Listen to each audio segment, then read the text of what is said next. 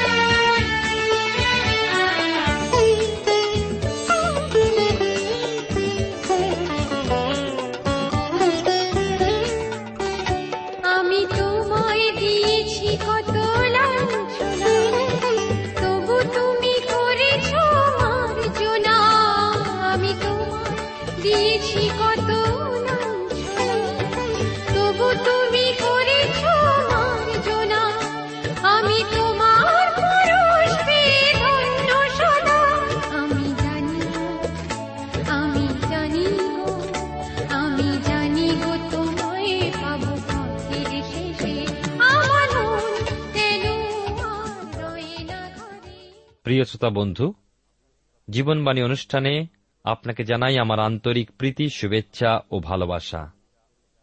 এই অনুষ্ঠানে যারা নিয়মিত যোগ দিচ্ছেন এবং নিয়মিত শুনে ঈশ্বরের অনুগ্রহ, আশীর্বাদ লাভ করছেন, নিশ্চয়ই আমাদেরকে পত্রের মাধ্যমে লিখে জানান। এই অনুষ্ঠান শুনতে শুনতে আপনার মনে যদি কোনো প্রশ্ন আসে অথবা প্রভু যীশু খ্রিস্ট সম্পর্কে আপনি আরও জানতে চান, তবে নিশ্চয়ই করে লিখে জানান। আপনার কাছে যদি আমাদের ঠিকানা নেই, তবে দয়া করে লিখে নিন। আমাদের ঠিকানা? Jibanbani T WR India post box number এক ছয় নয় দুই পাঁচ, কলকাতা, সাত লক্ষ চৌত্রিশ। আবার বলছি, Jibanbani T WR India post box number এক ছয় নয় দুই পাঁচ, কলকাতা, সাত শূন্য শূন্য শূন্য তিন চার। প্রিয় শ্রোতা বন্ধু, জীবনবাণী অনুষ্ঠানে ধারাবাহিক আলোচনায় আমি আপনাদের কাছে বাইবেলের পুরাতন নিয়মের ইসরা পুস্তক থেকে আলোচনা করছি। গত অনুষ্ঠানে আমরা ইসরার বিষয় অল্প কিছু শুনেছিলাম। জিরুসালামে ইসরার যাত্রা আমরা সাতের অধ্যায় পাই। আর তিনি বাবিলন থেকে ফিরে আসছেন সেই বিষয়। এর আগে আমরা শুনেছি, মন্দির পুনর্নির্মাণ সম্পূর্ণ হয়েছে, তা উৎসর্গ হয়েছে এবং সকলে সেই সুন্দর আনন্দ উৎসব করেছে। এবং শুধু তাই নয়, তারা ঈশ্বরের গৌরবার্থে তাদের সেই বিশেষ যে পর্ব, নিস্তার পর্ব তারা পালন করেছে। আজকের সাতের অধ্যায় ছয় পদ থেকে আলোচনা করব। ইসরার পুস্তক সাতের অধ্যায় ছয় পদে আজকের পাঠের আরম্ভ। লেখা আছে, ইসরা মসির ব্যবস্থায়, ইসরায়েলের ঈশ্বর সদাপ্রভু দত্ত ব্যবস্থায় বুৎপন্ন অধ্যাপক ছিলেন। এবং তাহার উপরে তাহার ঈশ্বর সদাপ্রভুর হস্ত থাকায় রাজা তাহার সমস্ত বাঞ্ছিত বিষয় তাহাকে দিলেন। আসুন আমরা ঈশ্বর হাতে সমর্পিত হয়ে প্রার্থনায় যাই। প্রেমা পিতা ঈশ্বর, তোমার পবিত্র নামের ধন্যবাদ করি, তোমার দয়া অনুগ্রহের জন্য কৃতজ্ঞ হই। আজকের এই সুন্দর সময় তুমি আমাদেরকে তোমার চরণতলে এনেছ যেন তোমার বাক্যের মধ্যে দিয়ে আমরা তোমার নিগুড় বিষয় সকল জানতে পারি। তুমি আমাদের অযোগ্যতা অপরাধ ক্ষমা করো, তোমার পবিত্র আত্মার চালনায় আমাদেরকে রাখো। তোমার আবেশে থাকতে সাহায্য করো। তোমার শান্তি, আনন্দ দ্বারা আমাদেরকে ঘিরে রাখো। অযোগ্যতা সকল ক্ষমা করো। ধন্যবাদ, গৌরব, মহিমা শুধুমাত্র তোমাকে দান করে প্রার্থনা যিশুর নামে চাই। আমেন।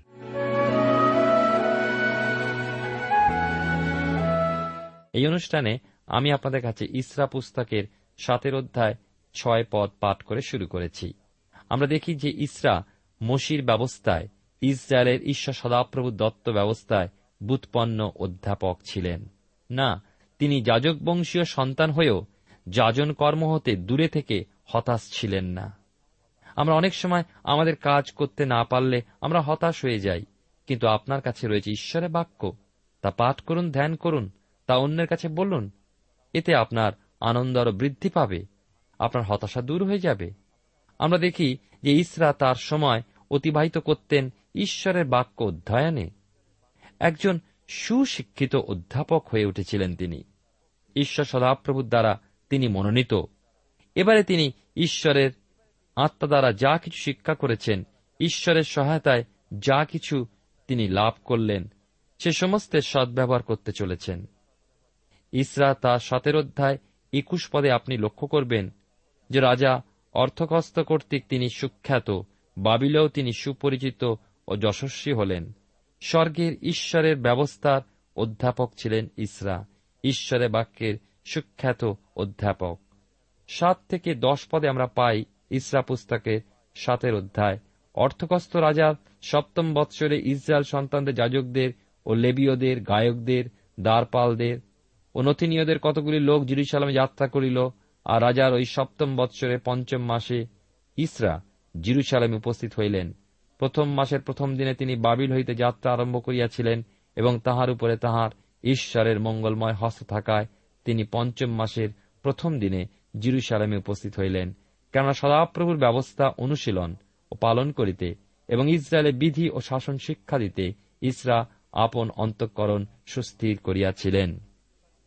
আমরা এখানে দেখতে পাচ্ছি যে এর আগে প্রথম দল জিরুসালামে নিত হলে অবশিষ্ট বাবিলে নির্বাসিত অপর দলটি, অর্থাৎ প্রায় দু হাজার জিহুদির মধ্যে জাগরণ এলে জিরুসালামে প্রত্যাবর্তনে তারা ইচ্ছুক হয়েছিল এবং রাজা অর্থকস্তের সপ্তম বৎসরে তারা ফিরে গিয়েছিল।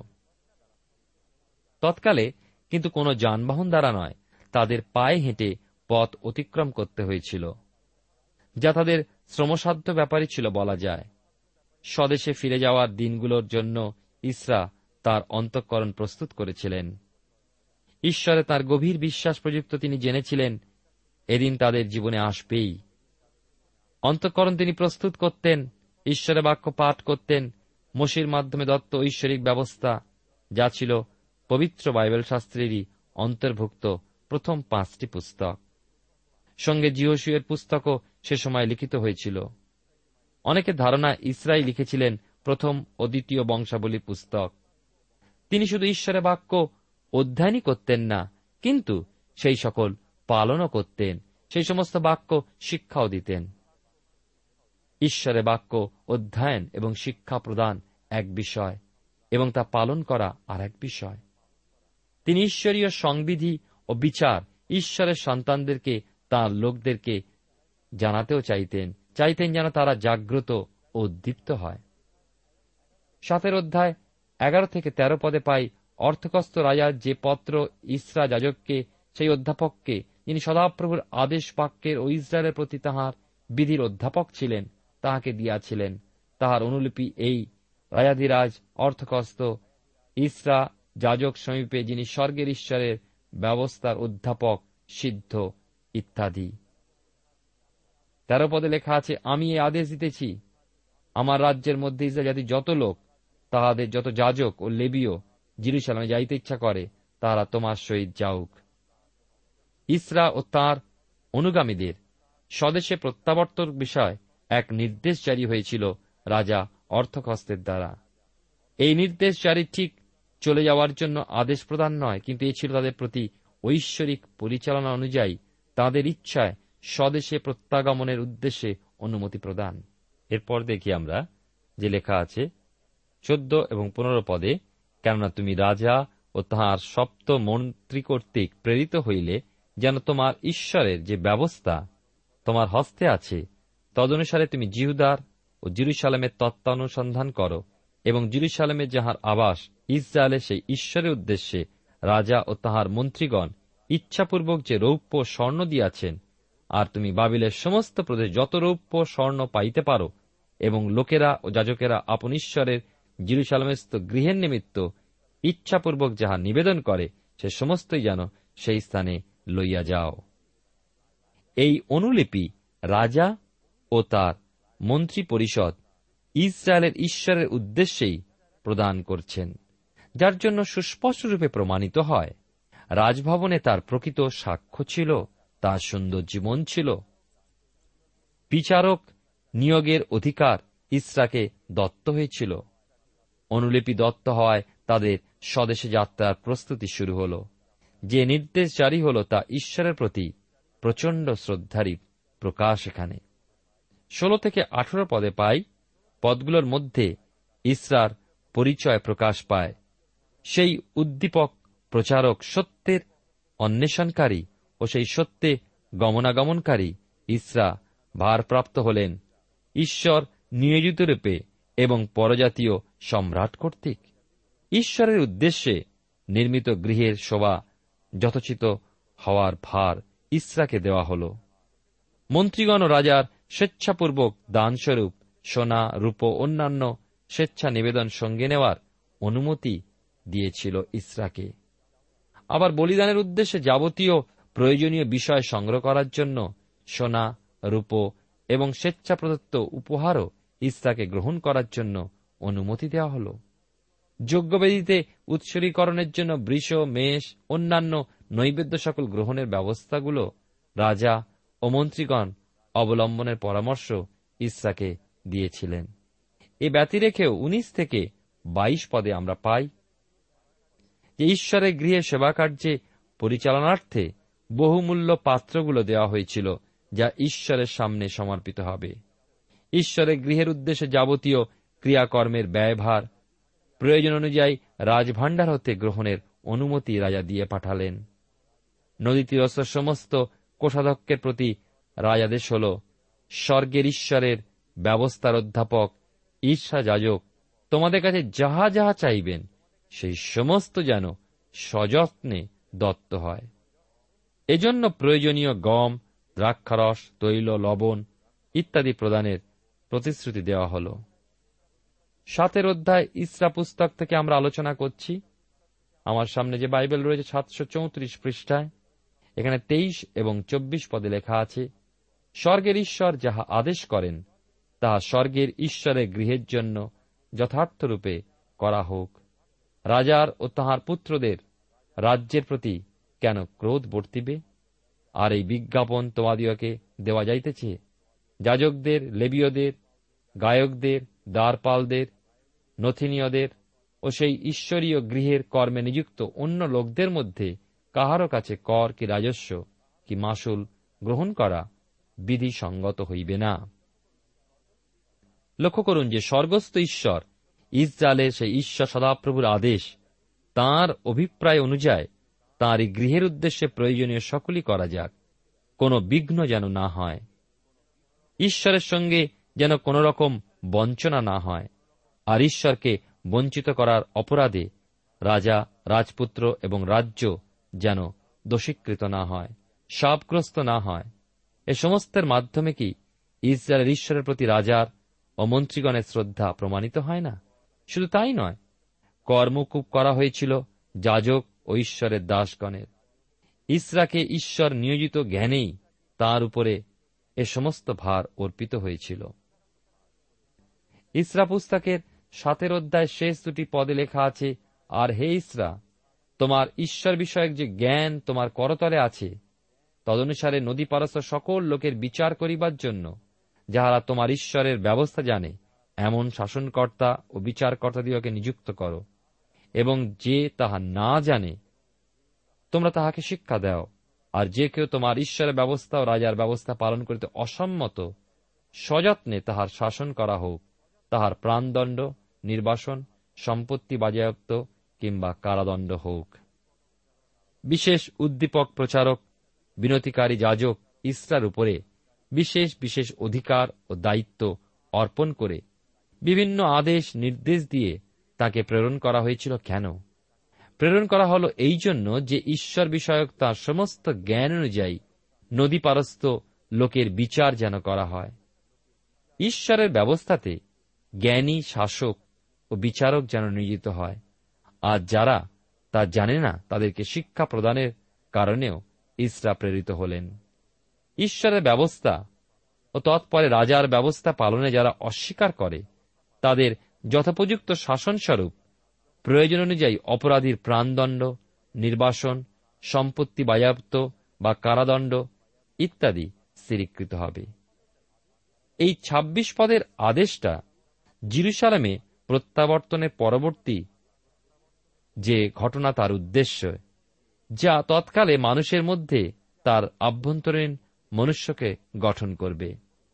ঈশ্বরের সঙ্গে তাদের সম্পর্ক কেমন হবে, তার উপরে নির্ভর করবে এই শাসন ও বিচার ব্যবস্থা।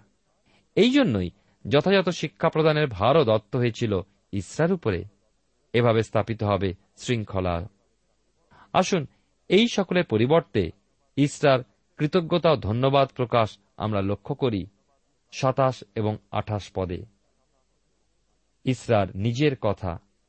আমাদের পিতৃপুরুষদের ঈশ্বর সদাপ্রভু ধন্য, কেননা তিনি সদাপ্রভু জিরুসামস্ত গৃহ সভান্বিত করিতে এইরূপ প্রবৃত্তি রাজার অন্তঃকরণে দিলেন এবং রাজার তাহার মন্ত্রীদের ও রাজার সকল পরাক্রমী অধ্যক্ষের সাক্ষাতে আমাকে দয়াপ্রাপ্ত করিলেন।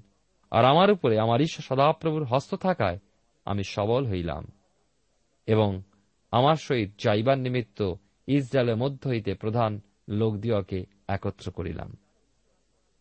এই রাজকীয় ঘোষণার ফলে ইসরা আনন্দিত হলেন, কৃতজ্ঞতা জ্ঞাপন করলেন সেই সর্বশক্তিমান ঈশ্বরের চরণে। ঈশ্বরের গৃহকে সুশোভিত করার জন্য ইসরা এবং তার লোকেরা, অর্থাৎ অবশিষ্ট নির্বাসিত জিহুদিগণ, জিরুসালামে প্রত্যাবর্তন করলেন। ঈশ্বরকে ধন্য বলে স্বীকার করলেন, কৃতজ্ঞতা এবং এও স্বীকার করলেন যে তিনি নিজে তাঁর দয়াপ্রাপ্ত হলেন। যখন দয়াপ্রাপ্তির কৃতজ্ঞতা স্বীকার করা হয়, তখন অপরদিকে নিজের অযোগ্যতা, দীনতা, নম্রতা স্বীকার করা হয়। ইসরা তাই নিজেকে সেই রূপে নত করেছিলেন, ঈশ্বরের চরণে আরও বলেছেন, ঈশ্বরের হস্তই তাকে সবল করেছেন। এই সকলের মাধ্যমে ইসরাকে আমরা একাধারে ঈশ্বরের সেবক ও লোকদের শিক্ষক হিসাবে দেখতে পাই। তিনি একজন অধ্যাপক হিসাবে কার্য করতেন, যার প্রধান কার্য ছিল ঈশ্বরের ব্যবস্থা ব্যাখ্যা করা। এর জন্য নিজেও একজন ঈশ্বরপ্রেমী ভক্ত এবং মানবপ্রেমী ব্যক্তি ছিলেন ছিলেন শিক্ষাগ্রাহী ও ঈশ্বরিক ব্যবস্থাদানকারী। এই সপ্তম অধ্যায়টার প্রথম দশটা পদের মধ্যে তার ব্যক্তিগত জীবন সম্পর্কে কতক বিষয় আমরা দেখতে পাই। সর্বশক্তিমান মঙ্গলময় ঈশ্বর তাকে বাবিল হতে স্বীয় তত্ত্বাবধানে সুরক্ষিত করে জিরুসালামে বহন করে নিয়ে এসেছিলেন। সে বিষয়ে তিনি বিনম্র কৃতজ্ঞতায় স্বীকার করেছেন এই অধ্যায় নয় পদে। ঈশ্বরের কাজে যেমন কৃতজ্ঞতায় ভরপুর হৃদয় ধারণ করেছেন, তার ধন্যবাদ ও গৌরব করেছেন, তেমন ঈশ্বরের অনুগ্রহ ও প্রেরণা প্রদানে পারস্যের রাজার অনুগ্রহ প্রাপ্তি ঘটেছে তার জীবনে, এও স্বীকার করেছেন। তাহলে কালানুক্রমিক ইতিহাস বৃত্তান্ত অনুসারে এই ইসরা পুস্তকটাকে দুভাগে ভাগ করা যায়। খ্রিস্টপূর্ব পাঁচশো ছত্রিশ থেকে পাঁচশো ষোলো সনে স্বরূপ বাবিলের নেতৃত্বে জিহুদীদের বন্দিদশা হতে উদ্ধার এবং তাদের যাবতীয় কার্যাবলীর বিষয়ে পুস্তকটির এক অধ্যায় হতে ছয় অধ্যায়ের মধ্যে লিপিবদ্ধ হয়েছে। তারপর পাই সাতান্ন বৎসরের এক বিরতি। এই বিরতির মধ্যেই আমরা পাই রানী ইস্টের এবং মর্ধকয়ের মাধ্যমে বন্দিত্বের মধ্যবর্তী জিউদিগণের উদ্ধারে ঈশ্বরের হস্ত কার্যকারী রূপে দেখা যায়। এরপরে খ্রিস্টপূর্ব চারশো আটান্ন সন এই সময় পরবর্তী জিহুদি নির্বাসিত দলটিকে পরিচালনা প্রদান করেন ইসরা যাজক। প্রথম মুক্তিপ্রাপ্ত দলটিতে যেমন মহাযাজক জিহসিও এবং এই পরবর্তী দলটিতে গেলেন যাজক ইসরা। সপ্তম অধ্যায় হতে দশম অধ্যায় পর্যন্ত মন্দিরের আসবাবপত্র নির্মাণ সংক্রান্ত কার্য সমাপ্তি এবং ঈশ্বরের ব্যবস্থার পুনঃস্থাপিত হওয়ার বিষয় লিপিবদ্ধ আছে। ইসরা পুস্তকটার মুখ্য উপপাদ্য বিষয় হল মন্দির পুনর্নির্মাণ ও মন্দির বিষয়ক ব্যবস্থার পুনঃস্থাপন। শুধুমাত্র মন্দিরখানা পুনর্নির্মাণই নয়, তাকে সুশোভিত করাও প্রয়োজন ছিল, আর সেই সকল দায়িত্বভার তাঁর উপর ছিল। মন্দির ব্যবহারকারীদের শোভার উপরেই নির্ভর করে মন্দিরের শোভা। স্বদেশে প্রত্যাগমনের এক যথার্থ প্রতিনিধিত্ব লক্ষিত হয় এই ইসরা যাজকের মধ্যে। তিনি সঙ্গে অনেক প্রধান লোকদেরকেও নিলেন। লেবীয়গণ সঙ্গে ছিল ঈশ্বরের পরিচারক স্বরূপে। তৎকালে মন্দির পুনর্নির্মাণ ও তার শোভায়মান করণার্থে যা করা হয়েছে, আজকের আমরা নূতন নিয়মের যুগে নতুন জিরুসালেম শিওনে যে গাঁথনি তার মনোনীত পবিত্রবর্গ গেঁথে তুলতে চলেছে, তারাও মহামূল্যবান রত্ন ও বহুমূল্য প্রস্তরের সমান হতে প্রেরিতে সেই সত্য শিক্ষা থেকে জীবনকে প্রস্তুত করুক তাদের ইহকালে। এই জগতে ক্লেশ, পরীক্ষা, সংকট, সমস্যাগুলো তাদের আত্মিক জীবনকে উজ্জ্বল ও সৌরভময় করে তুলবে। যদি তারা এই জগতে সত্য উপদেশে স্থির এবং অবিচল থেকে সহনশীল জীবন যাপন করে, অন্যায়ের ভয়ে ভীত হয়ে সত্য হতে বিচলিত হলে সেই সৌরভ আসবে না, সেই ঔজ্জ্বল্য বিচ্ছুরিত হবে না। যেমন বাইবেলের নতুন নিয়মে করিন্থীয়দের প্রতি দ্বিতীয় পত্রে সাধু পৌল ছয়ের অধ্যায় সতেরো পদে বলেছেন, অতএব তোমরা তাহাদের মধ্য হইতে বাহির হইয়া আইস ও পৃথক হও, ইহা প্রভু কইতেছেন, এবং অসুচি বস্তু স্পর্শ করিও না, তাহাতে আমি তোমাদিওকে গ্রহণ করিব এবং তোমাদের পিতা হইব ও তোমরা আমার পুত্র কন্যা হইবে, ইহা সর্বশক্তিমান, প্রভু কহেন। কিন্তু সেদিনও জিহুদিগণ যেমন অপবিত্র সম্পর্ক, পৌত্তলিকতা ও বিভিন্নভাবে বিপদগামিত্ব ও পশ্চাৎপসরণের মাধ্যমে ঈশ্বরের দুঃখের কারণ হয়েছিল, তার দ্বারা গভীর দুঃখ ক্ষোভের সঞ্চার ঘটেছিল। যাজক ইসরার মধ্যে তেমনি অসম জোয়ালিতে আবদ্ধ হয়ে ব্যবসা, রাজনীতি, মিশ্রিত বিবাহ, মিথ্যা ঈর্ষা কাতরতা, মাংসিক অবিলাস ক্রোধ ইত্যাদির মাধ্যমে ঈশ্বরের সন্তানগণ নিজেদেরকে কলুষিত করছে ও ঈশ্বরের পরিচারক, পালক, সেবকদেরও দুঃখার্থ করে থাকে। তাদের অবাধ্য হয়ে আত্মিক জীবনকে নষ্ট করে তারা ওই পরিশ্রম ও প্রার্থনাকে বিফলতায় পর্যবেসিত করে। যার ফলে সেবকদের দুঃখ, ক্ষোভ ও আত্মস্বরের কারণ হয়ে দাঁড়ায় তারা।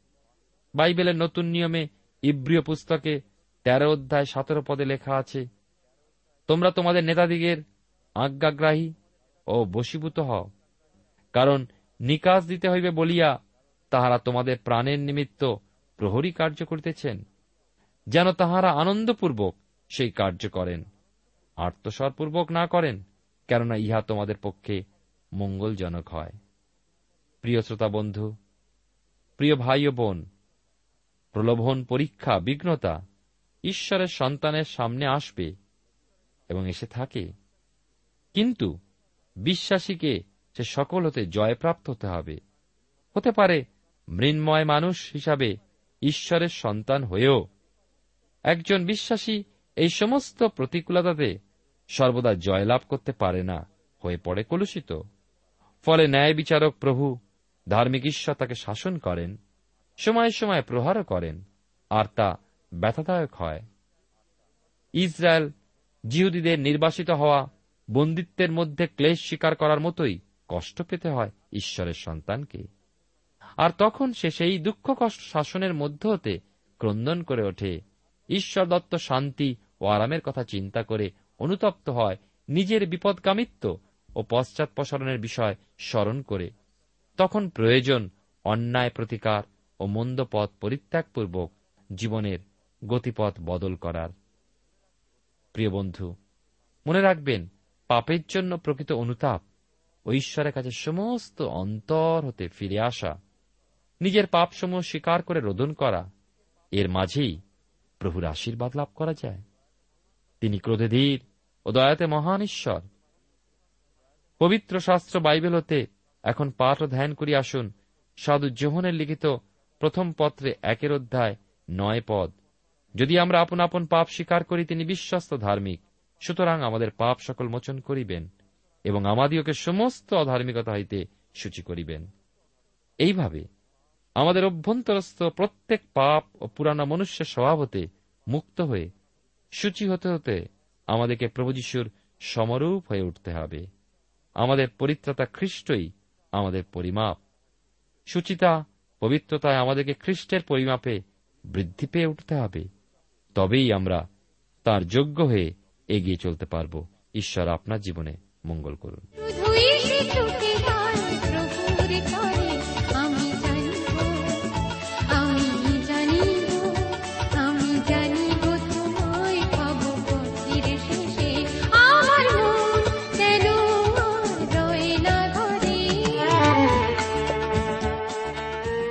শ্রোতা বন্ধু, এতক্ষণ শুনলেন বাইবেল থেকে জীবনবাণীর আজকের আলোচনা। আমাদের অনুষ্ঠান কেমন লাগল? যদি এই বিষয়ে আপনি আরও কিছু জানতে চান এবং আপনার যদি বাইবেল না থাকে, তাহলে বাইবেল ছাড়া এই অনুষ্ঠান আপনি কেমনভাবে বুঝতে পারছেন, আমাদের ঠিকানায় শীঘ্রই লিখে জানান। আমরা খুব খুশি হব যদি আপনি চিঠির সাহায্যে বা ফোনে এস এম এস এ অথবা ইমেলের সাহায্যে আমাদের সাথে যোগাযোগ করেন। আমাদের ঠিকানা হল Jibanbani T WR India, post box number এক ছয় নয় দুই পাঁচ, কলকাতা সাত লক্ষ চৌত্রিশ। আবার বলছি, Jibanbani T WR India, post box number এক ছয় নয় দুই পাঁচ, কলকাতা সাত শূন্য শূন্য শূন্য তিন চার। আমাদের ইমেলের ঠিকানা হল Bengali TTV at radio eight eight two dot com আবার বলছি Bengali TTV at radio eight eight two dot com আমাদের phone number two four three eight double zero four five two four three eight double zero four five এবং আমাদের mobile নাম্বারটা লিখে নিন nine four double three four nine seven two three five আবার বলছি nine four double three four nine seven two three five আজকের সময় এখানে শেষ। বিদায় নিচ্ছি। নমস্কার।